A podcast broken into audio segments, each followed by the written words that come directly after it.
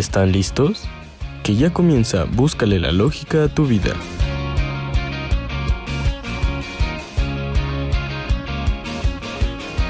Bienvenidos a su podcast favorito. En este episodio trataremos temas tales como operaciones conceptuadoras, el cuadro de oposición y un poco acerca del juicio. Comenzaremos dando una breve explicación sobre lo que es el juicio. Un juicio lógico es la asociación entre conceptos por medio de una cópula o de un verbo, expresión que busca afirmar o negar alguna característica o un sujeto. Juicio adopta la forma de enunciación, es susceptible de ser verdadero y falso, es la característica esencial del juicio. Lo verdadero lo coincide Aristóteles que consistiría en que hay una adecuación o correspondencia entre los que enunciamos y la realidad o hechos que hace referencia al juicio.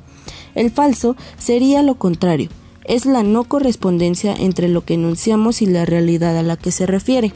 Cuando expresamos un juicio es necesario acudir a un elemento llamado cópula, representada por el verbo o ser. Tenemos la estructura del juicio que viene con tres, que sería el concepto o sujeto. Este quiere decir que es el concepto del juicio que se refiere, el predicado, que es el que dice o enuncia el juicio, la cópula, que es el que atribuye el predicado al sujeto, ya sea afirmativa o negativa tenemos la clasificación de los juicios que son nueve. El primero sería según su cualidad y este tiene dos, que sería afirmativo, que es el que expresa la convivencia del predicado al sujeto. Después el negativo, que es el que expresa la no convivencia del predicado al sujeto. El segundo sería según su cantidad. Este tiene tres, singulares, particulares y universales. Tenemos el tercero que es según su relación y este tiene tres que serían los categóricos. Este dice que no está sujeto a una condición externa. Los hipotéticos, que dice que es el sujeto o una condición externa, que son los entre y cerca. Los disyuntivos, que son sujetos a una condición intrínseca, que es interna. Tenemos el cuarto, que es según su modalidad. Este tiene tres. Son los asertóricos, que tiene validez de hecho, problemática, tiene validez posible, apodícticos, validez necesaria. Tenemos el quinto que es según su materia. Este tiene dos. Verdadero, de acuerdo con la realidad. Falso, no está de acuerdo con la realidad. El sexto sería según su contenido. Este tiene dos. Analítico, predicado, se encuentra contenido en el concepto sujeto. El sintético es el predicado que no puede considerarse como nota esencial del sujeto. El séptimo sería según su modo de ser. Este tiene dos, que es esencia, cómo es, qué es. Y existencia, que dice cómo es. Tenemos el octavo según su funcionamiento. Este tiene dos.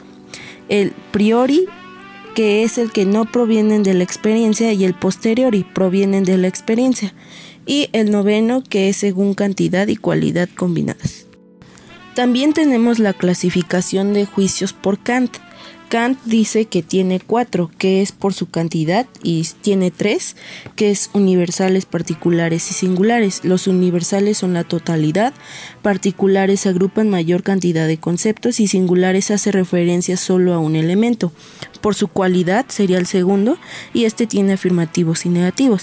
Los afirmativos dice que el significado que es congruente con la lógica, y los negativos es el que rechaza un criterio o bien otra proposición. Tenemos el tercero que dice que es por la relación y tenemos categóricos, hipotéticos y disyuntivos. Los categóricos es la similitud entre los conceptos, los hipotéticos establecer relaciones entre dos conceptos y los disyuntivos alternativas a los conceptos interferidos en, el enunciado y por modalidad que son los problemáticos, asertóricos y apodícticos. Una vez que nutrimos nuestros conocimientos acerca del juicio, pasaremos a saber un poco más de el cuadro de oposición. Cuadro de oposición. Este es un esquema mediante el cual se estudian las relaciones existentes entre los diversos tipos de juicios lógicos. Se representa con un cuadrado. En el vértice superior izquierdo se localiza la letra A, que representa las premisas universales afirmativas, y en el derecho se encuentra la letra E, que representa las universales negativas. En el vértice inferior izquierdo localizamos I, que refiere a las particulares afirmativas, y finalmente en el lado derecho se localiza O, que representa las premisas particulares negativas. Las premisas A, E son proposiciones contrarias, ya que difieren en cualidad y al mismo tiempo no pueden ser verdaderas, pero sí pueden llegar a aceptar grados intermedios. Las premisas I O son subcontrarias, difieren en cualidad pero no pueden ser falsas al mismo tiempo, pero es posible que sean simultáneamente verdaderas. Las premisas A, E, I, I, E, I, O son proposiciones subalternas, difieren en cantidad y son iguales en cualidad, es decir, si la proposición universal es verdadera, así será la particular, pero no viceversa. A, O y E, I son proposiciones contradictorias, difieren en cantidad y cualidad. Si una es verdadera, la otra es falsa, es decir, una proposición es la negación de la otra.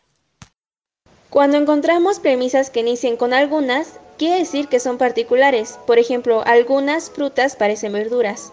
Cuando encontramos una premisa particular negada, por ejemplo, algunas películas no son interesantes, quiere decir que son particulares negativas.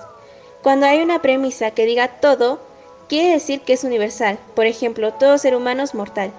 Cuando diga ninguna, también es universal, pero es universal negativa, por ejemplo, ningún conejo pone huevos.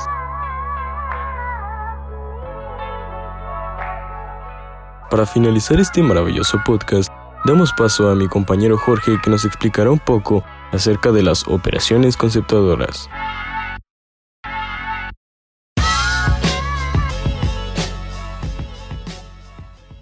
Hola, regresamos con este podcast.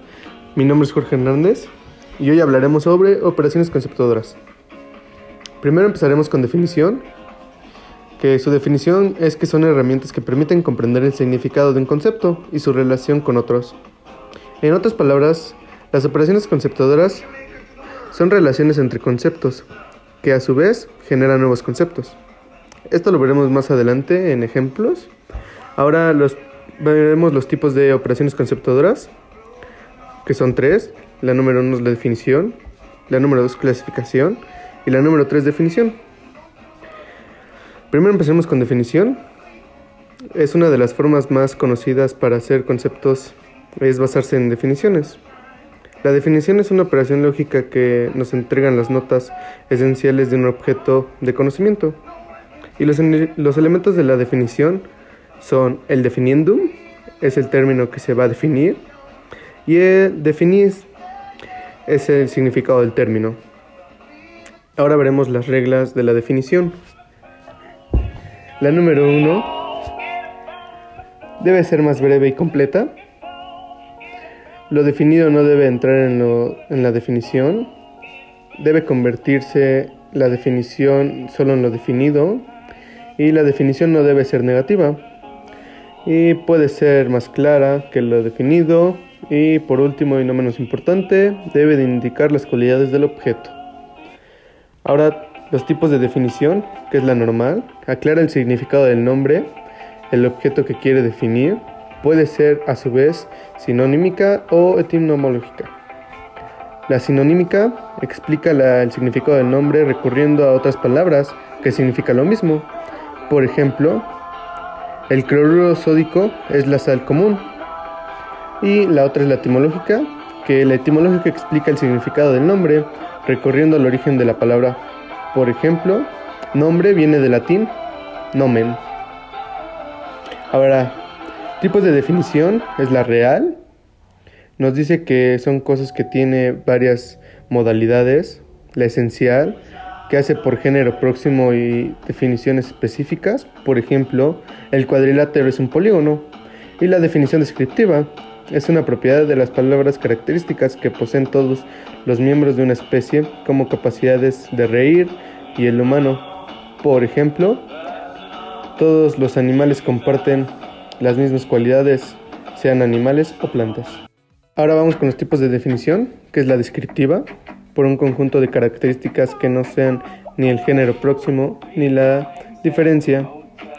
la genética, que nos dice cómo se ha producido el objeto a definir.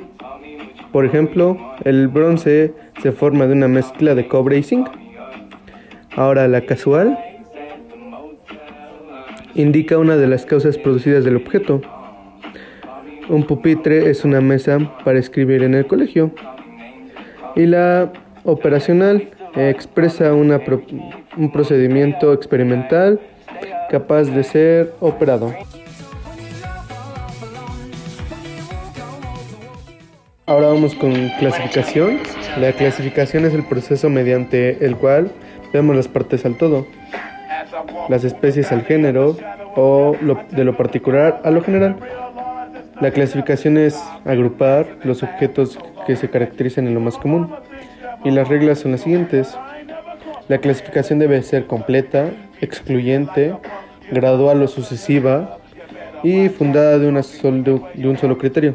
Y por último debe ser positiva. Y los elementos de la clasificación debe ser la extensión empírica clasificable, es decir, cierto número de individuos que de alguna forma constituyan la denominación de un concepto. Otra podría ser los miembros de la clasificación, es decir, las clases de los que se obtienen como resultado. Y por último tendríamos otra, el fundamento de una clasificación, o sea, el aspecto que se forma es con base a los grupos o individuos. Ahora vamos con la última, que es la división. Y es la operación que consiste en dividir del objeto todas sus partes el todo que es con lo que se divide y las partes resultantes. Y hay dos tipos de divisiones. La física es todo lo que se divide en físico y las partes distintas entre sí. Y la lógica se divide en extensiones de un contenido y las partes que forman sus clases. Las reglas de división son muy simples. Ha de ser completa, las partes deben de ser irreductibles entre sí y el fundamento o criterio de la división no debe cambiarse en el proceso de la misma. Y eso sería todo.